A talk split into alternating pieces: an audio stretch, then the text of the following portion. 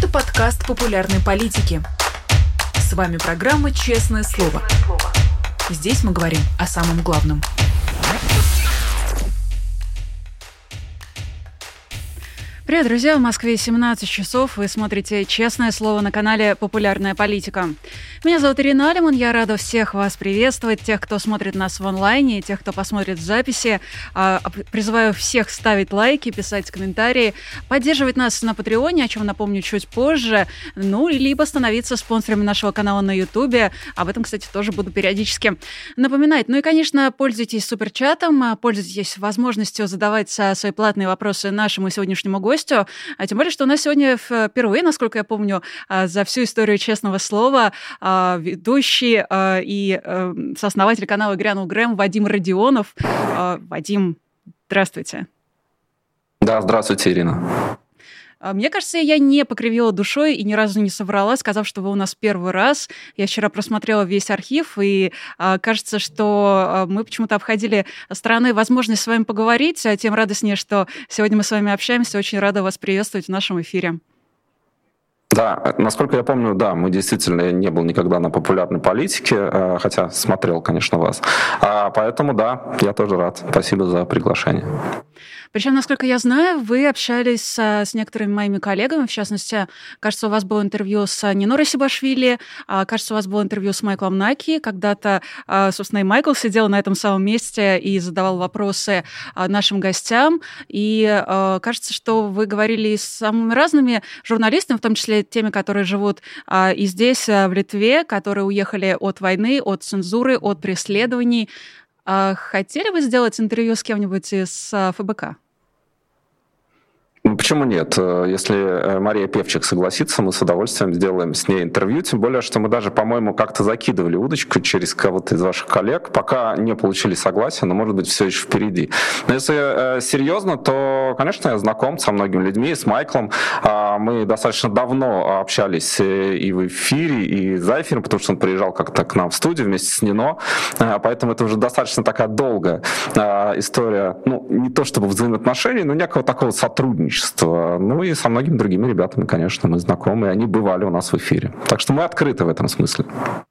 Да, и это прекрасно. А, кстати, тоже рекомендую нашим зрителям переходить на канал Грянул Грэм, если вдруг еще а, не знаете про этот канал, не подписаны или не следили. Там действительно есть интервью моих коллег. Но, а, знаете, пользуясь возможностью того, что вы уже упомянули Марию Певчих как потенциальную гостью своего эфира, своих интервью, главный вопрос, который вы задали бы, например, Марии Певчих – я знаю, что она смотрит я и этот эфир а, тоже. Я не знаю, какой, я не знаю, какой вопрос я задам а, нашим гостям до того момента, как пока они не появятся в эфире. Это вообще особенность э, нашей э, такой, не то чтобы это концепция, это естественная такая э, история, что у меня вопросы рождаются, когда люди появляются в эфире. Понятно, что я мог бы сейчас вам сказать какой-то набор вопросов, которые можно было бы задать Марии Певчик для того, чтобы показать, что я знаю, что спрошу. Но я правда не знаю, потому что мне всегда интересно, когда человек появляется появляется по удаленной связи или в студии, когда я его вижу, и тогда у меня появляются все вопросы, которые не приходят мне в голову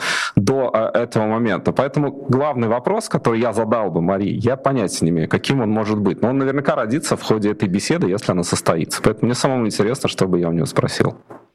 Ну что ж, мне нравится ваш подход. И, кстати, пользуясь тем, что здесь э, сейчас я буду задавать вам вопросы, я вам предлагаю поговорить о э, тех новостях и событиях, которые происходили за последнее время, и оценить их в том числе с профессиональной и журналистской точки зрения.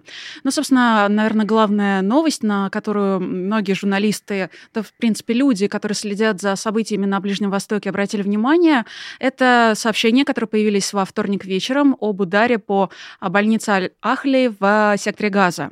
Я знаю, что во вторник вечером вы также вели свой стрим на канале Грянул Грэм, и как вы тогда воспринимали эту информацию, как вы о ней говорили? Говорили?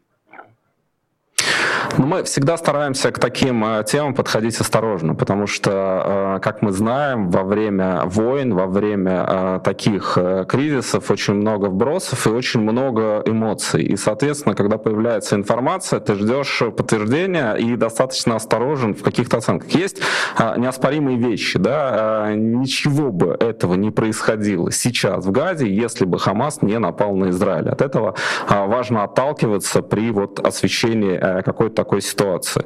Понятно, что у нас не было уверенности в том, кто нанес ракетный удар, был ли этот ракетный удар настолько масштабным, как о нем сообщали изначально, потому что не можешь это просто проверить. Поэтому ты стараешься всегда говорить о допущениях, да, возможно и так далее. Здесь важно все-таки в каком-то смысле сохранять хладнокровие и дождаться заявления, как мы ждали, например, заявление Цахал. Понятно, что э, здесь также есть э, фактор информационной войны. Мы понимаем, что в условиях э, таких конфликтов и таких трагедий стороны э, используют различные манипуляции, технологии для того, чтобы э, привлечь на свою сторону там общественное мнение. Что, собственно, и делает Хамас очень часто, потому что он как раз добивается э, вот э, такого симпатии, да, к, не то чтобы к движению, а вообще вот старается после того, что случилось э, в Израиле, пере, ну, изменить вот это общественное мнение, и в каком-то смысле ему это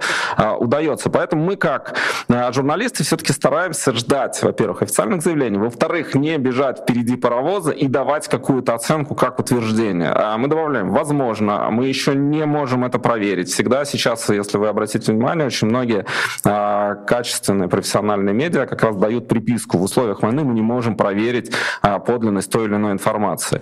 Поэтому мы всегда даем это а, как, а, ну, смотрите критически на заявления сторон, и далее уже вместе с экспертами, вместе с журналистами стараемся эти кейсы разбирать э, по полочкам, давая понять, что это может быть частью информационной войны. Как мы видим, а, история с больницей в Газе уже на следующий день да, начинает обрастать новыми подробностями, а, которые, опять же, требуют там, проверки, и так далее, но она уже несколько отличается от того, что было в первое время. Мы старались на этом акцентировать внимание, то есть э, вот так спокойно а, и сдержанно подавать эту, конечно, а, трагическую информацию. Ирина? Да, между тем, знаете, меня очень неприятно поразило то, как эту информацию подавали ведущие мировые СМИ. А особенно меня расстроили BBC, причем как международная, так и российская редакция. А, не знаю, возможно, у меня что-то личное, но как бы то ни было, а, огромное количество СМИ, не только BBC, там NBC, CNN, опирались целиком и полностью на ту информацию, которую сообщал Хамас. Ну, то есть э, Министерство здравоохранения э, Газы, которое дало пресс-конференцию э, вроде как во дворе больницы среди трупов, которые были закрыты, но все-таки э, оно дало сразу информацию о 500, потом стало говорить о потенциально там 800 убитых, и это та информация, которую буквально до середины дня среды, по-моему, э, сообщали мировые СМИ, причем э, ее сообщали так, как будто бы она не подлежит сомнению, а вот израильские сообщения, э, сообщения, собственно, Цахала, они шли всегда ниже, а, они шли такой припиской в конце с пометкой о том, что мы не можем э, в условиях войны, действительно, мы не можем проверить достоверность сообщаемой информации, но выглядело это так, как будто они не могут проверить достоверность э, информации, сообщаемой Израилем. Как можно это объяснить? Ну, а, я видел, а, что у них, по-моему, два было сообщения первых, которые действительно вызывают вопросы с точки зрения подачи. Далее они уже стали все-таки это отмечать, что там а, Министерство здравоохранения на, на, относится, находится под контролем Хамаса, и, соответственно, это важно учитывать. Да? Я не знаю, конкретно по BBC, да, в конце концов, везде работают люди, да, везде, даже в такой организации, как BBC, где есть свои там надзорные органы, которые контролируют соблюдение этики и прочих вещей. А, тем не менее, а, тем не менее могут быть ошибки, особенно если ты работаешь в каком-то экстремальном режиме и начинаешь э, быстрее выходить в эфир, ну, ошибаются все, это понятно. Я не хочу здесь быть ни адвокатом, ни прокурором, я понимаю, что а, ошибка, ну, простая человеческая ошибка может быть. Потом они вроде как исправились, хотя ну, не могу сказать, что я детально разбирал их конкретную историю. Есть, конечно, симпатии, есть лобби, есть, э, опять же, какие-то журналистские предпочтения. Мы понимаем, что объективно объективность — это, в общем, такой недостижимый идеал, да, даже в качественных СМИ, э, в, со всеми стандартами э, и прочими, да, бывают, бывают какие-то свои э, такие перекосы субъективные. Наверное, тоже есть.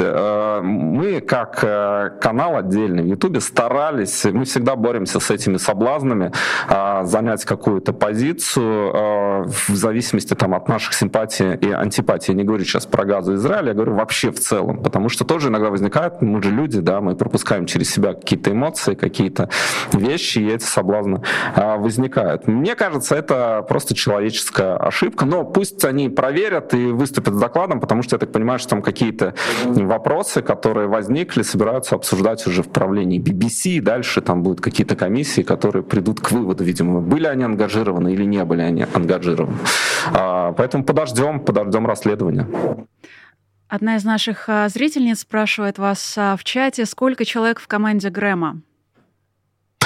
А в команде Грэма сейчас попробую почитать. Нас мало, на самом деле, просто работаем мы в таком ежедневном режиме втроем. Это э, я, э, моя соавтор и сосоздатель Грэма Анна Лейтон Григорьева и наш режиссер Денис. Еще у нас есть продюсер Катя, который, кстати, в Литве э, живет. Э, и у нас есть там человек по технической части, Артур Григорьев. Э, ну, есть люди, которые там, вот Константин Ракс, у нас приглашенный ведущий, он ведет программу о науке, да, которая выходит по средам. То есть, э, ну, есть еще люди, которые занимаются, э, скажем, там, административными вещами. Ну, человек пять, наверное, в, в сумме получается.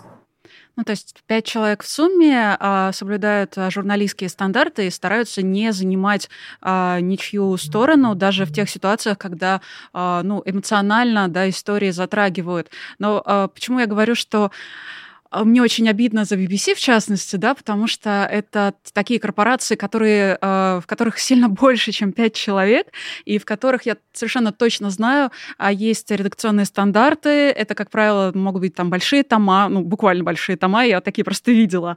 Действительно, всякие комиссии по этике, специальные отделы, департаменты, постоянные там тренинги, повышение квалификации. И, в общем и целом, кажется, что все сотрудники по умолчанию должны соответствовать ну, придерживаться тех самых журналистских стандартов.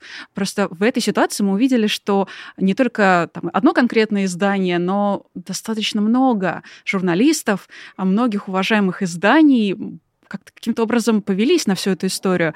А вы как считаете, вообще вот та информационная война, которую ведет а, буквально Хамас, а, помимо а, своей террористической вылазки на Израиль, она получается успешной? Получается, что жертвами становится не только Израиль, но и весь мир в каком-то смысле?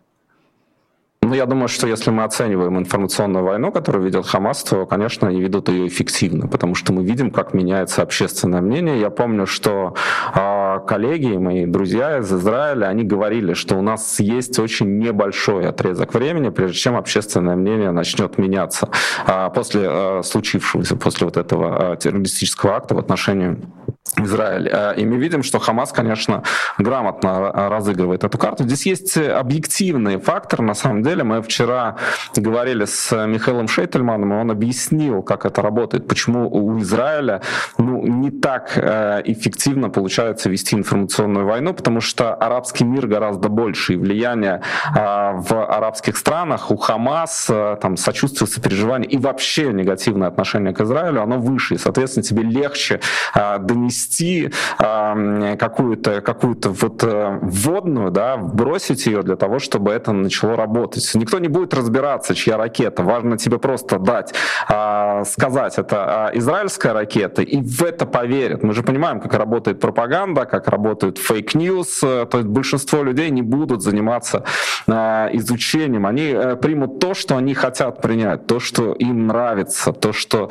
а, укладывается в их картину мира. И даже факт-чекинг, а, заявление от Сахал, а, расследование международных команд журналистов, которые скажут, нет, ребята, это вообще не та ракета, и все это вранье, это не будет иметь того резонанса и не э, дойдет до той аудитории, в которой этот вброс будет сделан. И поэтому, конечно, э, если говорить, э, вот так э, оставить за скобками вообще морально-нравственный аспект, э, складывается впечатление, что у Хамас получается сейчас развернуть это общественное мнение, заставить усомниться в том числе там лидеров стран, а, которые поддерживают Израиль, а, и как-то начинать уже смягчать эту риторику. Мы видим, что наземная операция, а, о которой говорили, которую анонсировали, она не начинается. Видимо, есть давление на Израиль со стороны его союзников, и не только союзников, и сейчас они начинают как раз, ну, скажем так, я не знаю, будет или не будет наземная операция, но им все сложнее и сложнее становится это сделать. Это тоже результат вот этого информационного давления,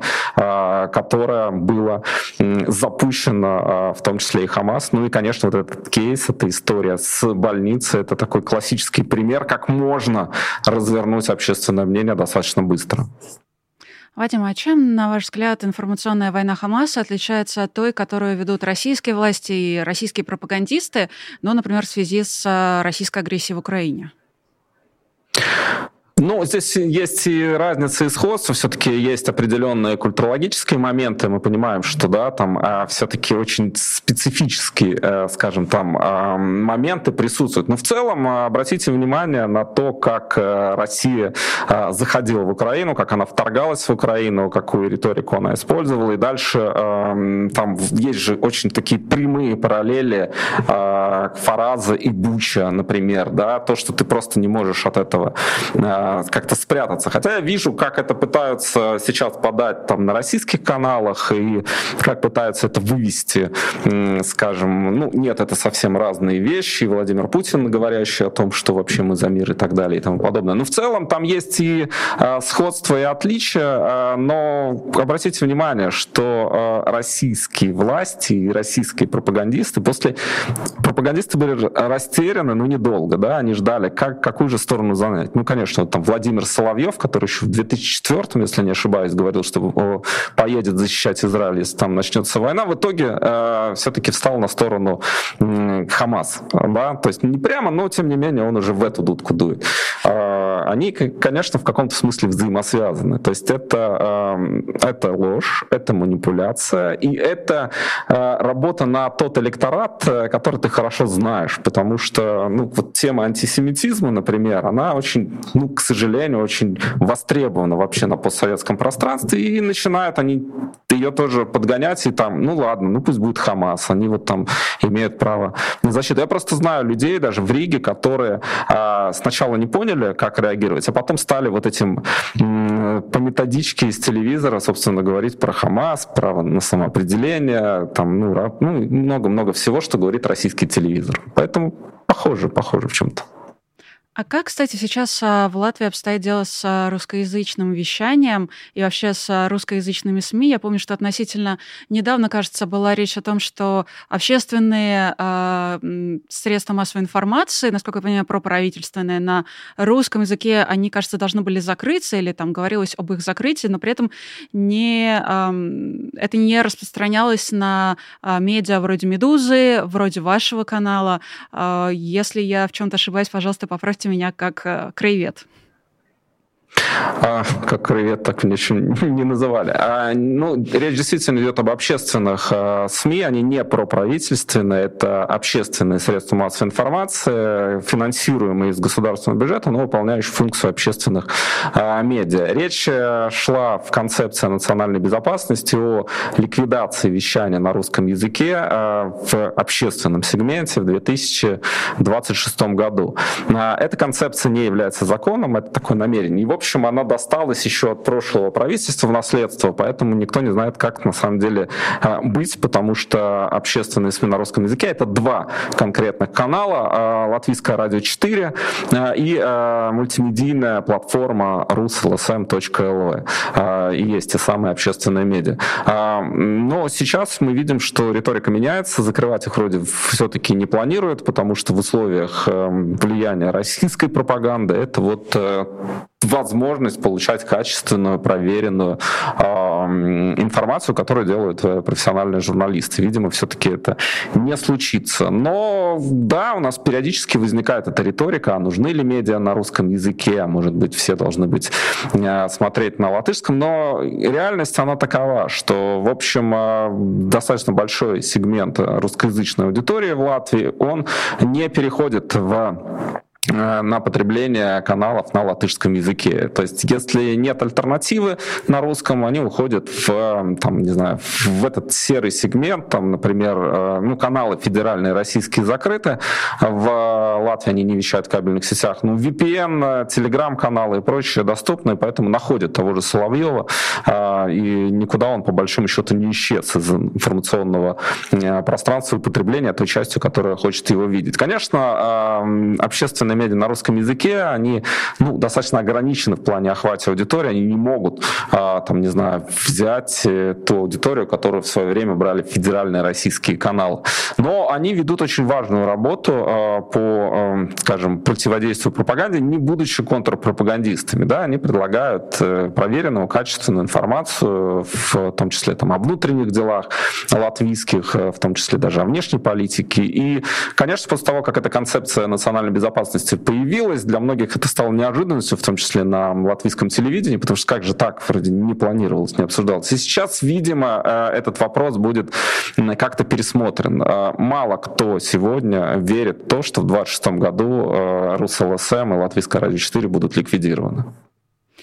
А, Все-таки вот этот момент с запретом а, федеральных российских каналов, а, как раз-таки с каналом, главным, главными каналами российской пропаганды и доступом к ним исключительно через VPN, он каким-то образом сказывается на общественных настроениях, на смене риторики. Люди, которые смотрят эти каналы, также продолжают говорить буквально по методичкам. Как, как это выглядит в вашем случае, в случае Латвии?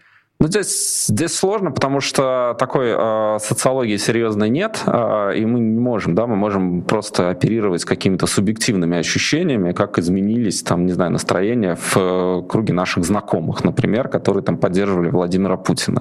А, никак, по большому счету, то есть э, те люди, которые поддерживали Путина, продолжают его поддерживать, хотя э, был э, достаточно серьезный такой э, скачок, такое отрицание путинской политики у людей, которых э, эта война шокировала, да, то есть одно дело, когда, а, когда ты, условно говоря, мечтаешь, фантазируешь о империи, о стране, которая находится а, за границей, но тем не менее тебе по каким-то причинам дорога, ты смотришь российское телевидение, у тебя есть какие-то мечты а, о том, как это и когда это происходит на самом деле. Вот часть людей, путинистов таких, путинистов light, да, они после 24 февраля от этого отошли, они отказались. Я знаю таких людей, в том числе у нас даже есть зрители, которые там звонили до 24 февраля и прославляли Владимира Путина, а после сказали, что нет, они не хотят с ним иметь ничего общего.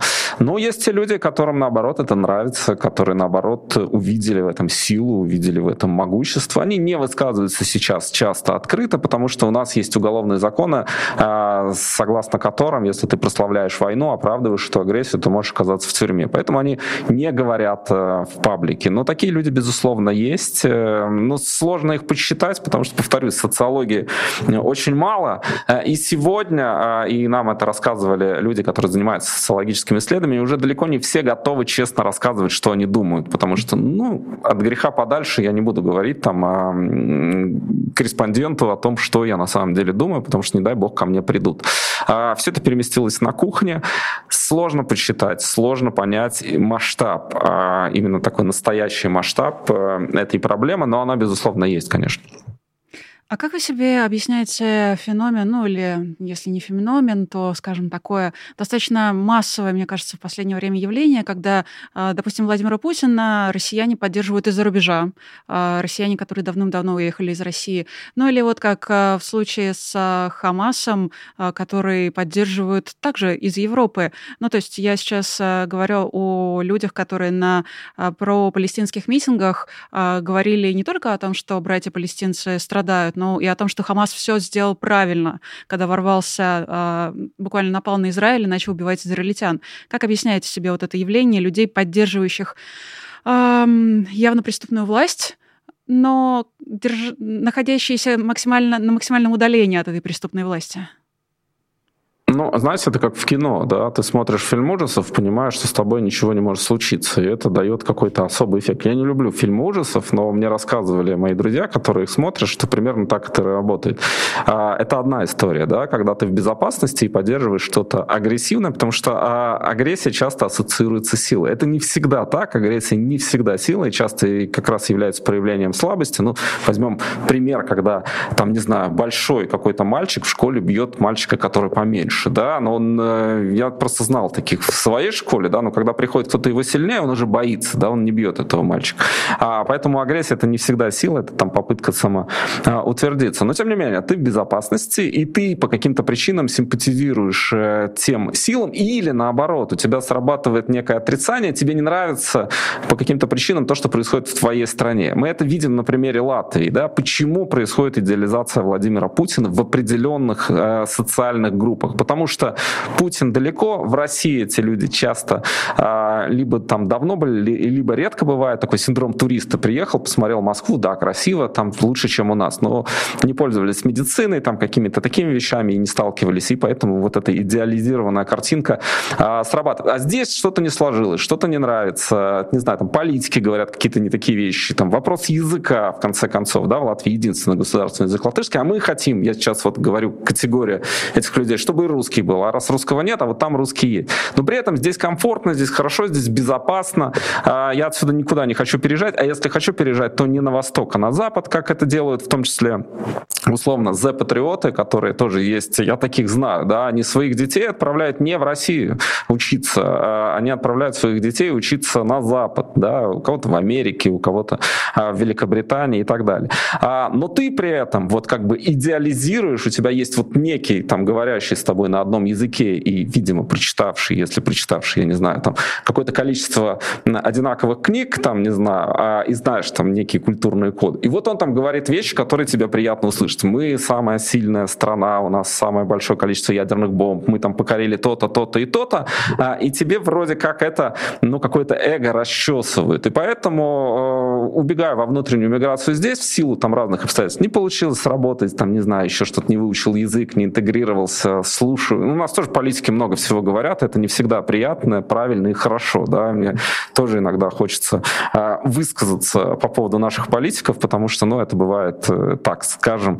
э, не очень, э, не очень справедливо. Но неважно, да, в демократических системах там разное, разное существует. И поэтому срабатывает вот это. А, но эти люди не хотят туда. А, и более того, несмотря на их некие мечты и фантазии, а, которые защищают, они не хотят, чтобы война пришла. Вот чтобы этот человек, на которого они молятся, и который, по их мнению, якобы спасает Украину от, не буду называть в Ютубе, вы сами знаете всю эту риторику путинскую, но они не хотят, чтобы их пришли спасать сюда. То есть вот этого они не хотят. То есть лучше смотреть со стороны, как за футбольным матчем, и болеть типа за своих. Поэтому это такая сложная история. Я э, всегда, знаете, когда эти темы поднимаются, и политики наши как-то это пытаются на какой-то уровень такого черно-белого. Там много серого, там много всего, а, что произошло, почему так сложилось, э, работали ли с этой аудиторией, бросили ли ее. Ну, много есть вопросов, много есть нерешенных проблем, травм а, какие-то есть. Но в целом это плюс-минус такая картина. Да, есть ощущение отчуждения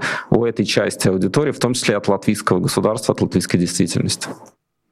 И, честно говоря, всем этим людям очень хочется показать, наверное, все последние выпуски Масяни, э, те, которые про российскую действительность э, в том или ином виде. И, к слову, по поводу одного из э, этих выпусков, он называется «Иделиада», э, его главным героем является Антон Бляблин, собственно, президент, э, ну, скорее, знаете, диктатор в той системе координат Олега Куваева. В той серии была интегрирована вставка для проекта «Вернись живым», который призывает а, российских солдат в Украине сдаваться в плен. И, собственно, по этому поводу а, на Куваева возбудили уголовное дело. Это не первый раз, далеко не первый раз, когда а, против людей ну, искусства в прямом смысле возбуждают уголовные дела. Вот относительно недавно была история с художником Филиппом Козловым, он же Филиппенза, который в День России сделал граффити из расилования. Насколько я понимаю, он сейчас за пределами страны, но против него есть уголовное дело. Такое же дело есть против Павла Мунтяна, тоже мультипликатора, автора, автора мистера Фримана. И э, за этими людьми пришли после того, как э, выдавили из России всех независимых э, журналистов и постарались примерно всех э, признать нежелательными, э, иноагентами и прочими-прочими. Может ли такое искусство в любой его проявлении быть для власти, ну, в частности, путинской, более опасным, чем независимые СМИ?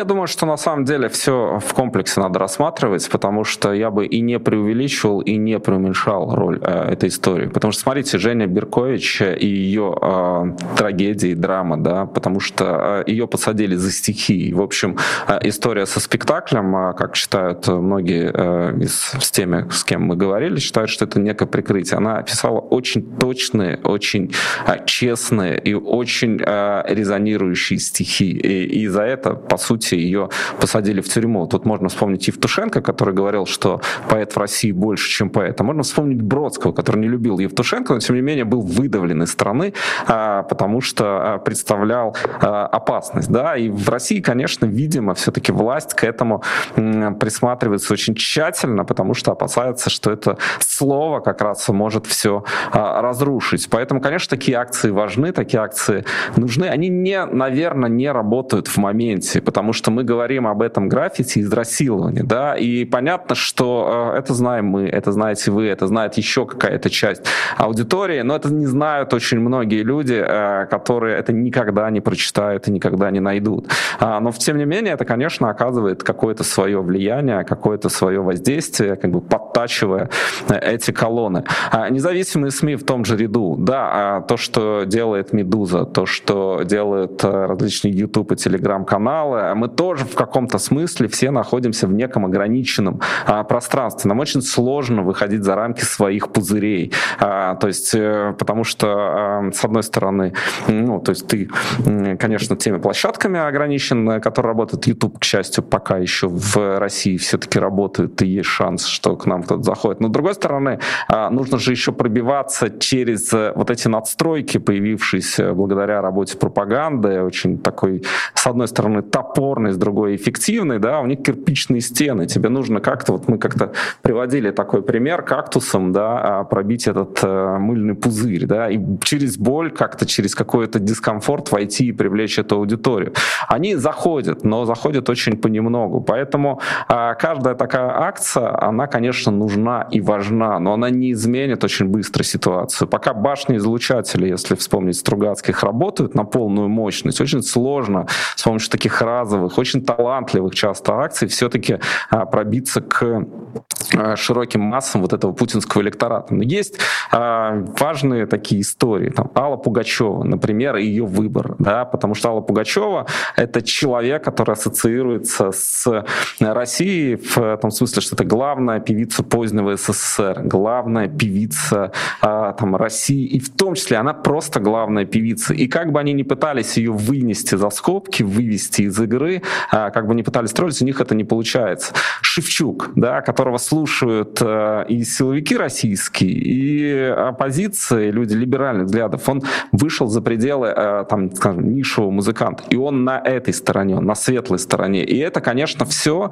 э, в сумме, ну, может дать свой эффект. Но пока башни излучатели работают, я повторюсь, это очень и очень сложно, и, к сожалению, мы щипцами оттуда по одному вытаскиваем вот эти электоральные группы, а широкие массы просто этого не видят, не слышат. И пока, может быть, еще не хотят видеть и слышать. Но, тем не менее, искусство опережает жизнь, а жизнь явно повторяет искусство. А в той же серии «Масяня» Деляда а, диктатор Антон Бляблин приходит э, в церковь и говорит э, батюшкам о том, что э, распятого Христа нужно заменить и вместо него поставить 3D-фото, собственно, диктатора.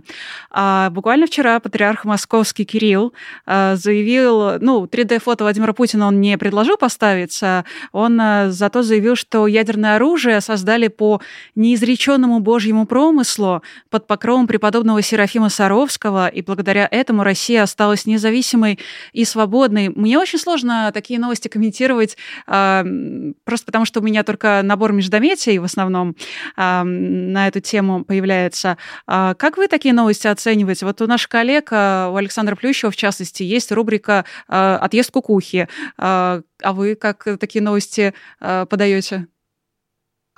Ну, а мне проще, потому что я человек неверующий, и для меня церковь — это просто гражданский институт, в котором работают люди, такие же, как мы, или не такие же, как мы, но, в общем, э, ничего магического, ничего сакрального для меня там нет. Соответственно, конечно, мы видим некое встраивание церкви в...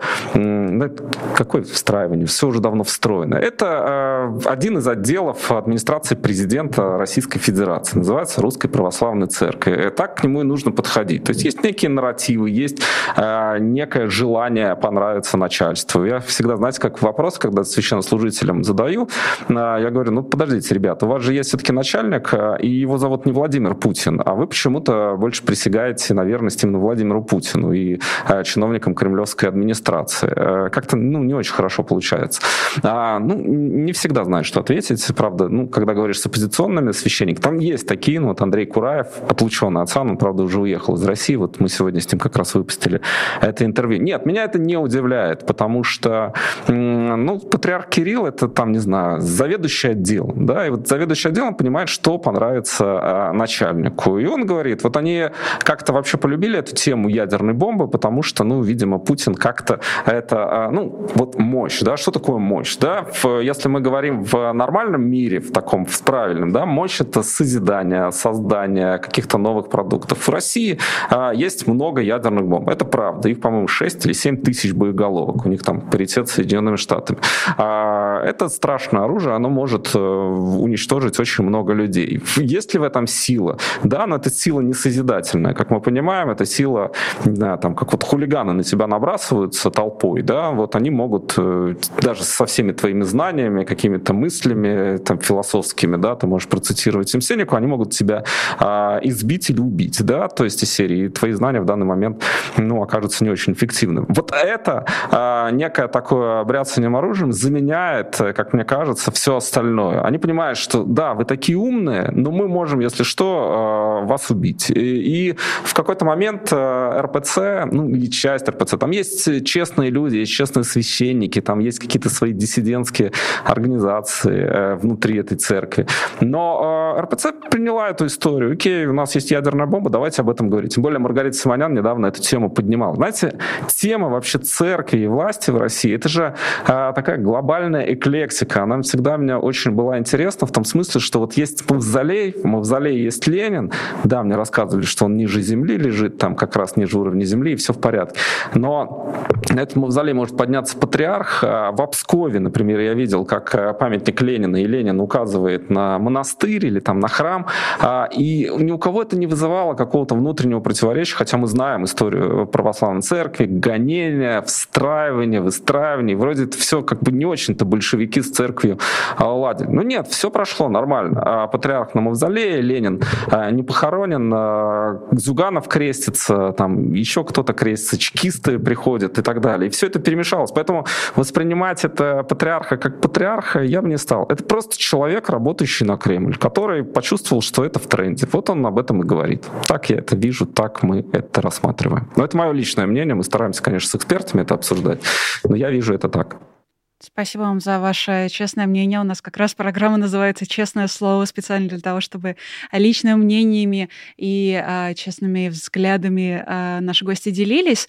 А еще одно медийное событие, которое мне хотелось с вами обсудить, причем, мне кажется, вы, наверное, один из э, тех наших а, гостей, который, возможно, лучше всего подходит на а, роль а, человека, который может дать не, более-менее непредвзятую оценку. Вы просто не принадлежите ни к одной из сторон.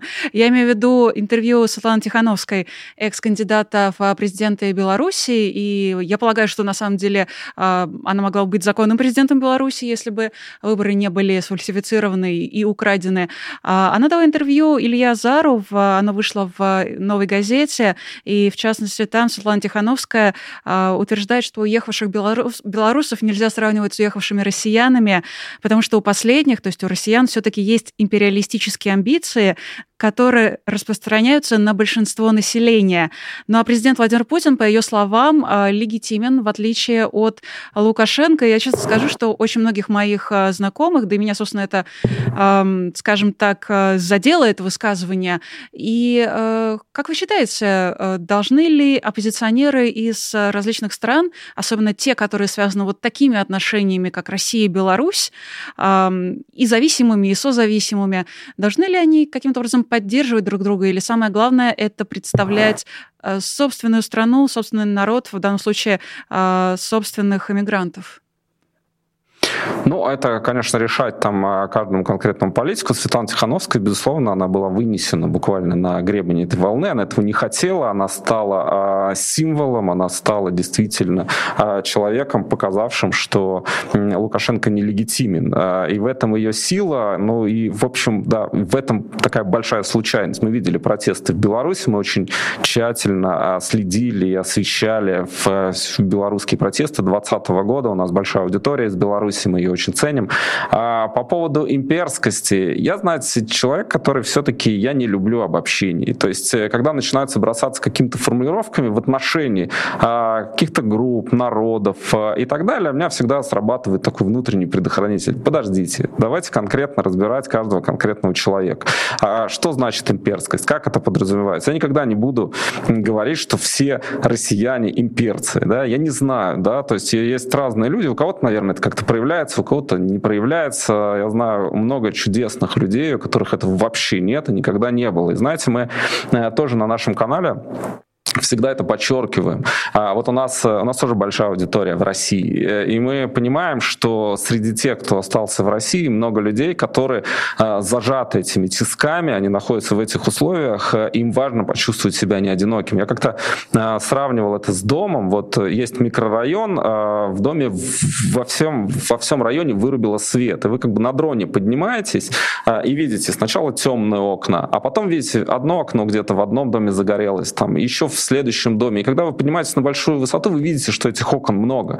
Так и с россиянами. Есть много людей, которые не поддерживают то, что делает Владимир Путин, не поддерживают его имперскую политику. Они хотят э, жить совсем по-другому. Но в диктатурах, и в авторитарно-тоталитарных диктатурах, или в, когда они находятся в этой фазе перехода, ты действительно не можешь выйти. Посмотрите на Советский Союз, да, и на те страны, которые потом освободились от гнета Советского Союза. Сколько людей выходили на какие-то антиправительственные митинги. Очень мало. Во время перестройки только это началось, когда стало можно. А в целом э, все это подавлялось очень жестко, и у людей просто не было такой возможности. Поэтому э, я против обобщений. Э, я понимаю всю трагедию. Э, и понятно, что Россия как государство является страной-агрессором. Здесь нет никаких э, сомнений. То, что делает Путин, то, что делает твоя армия, и те люди, которые это поддерживают, это.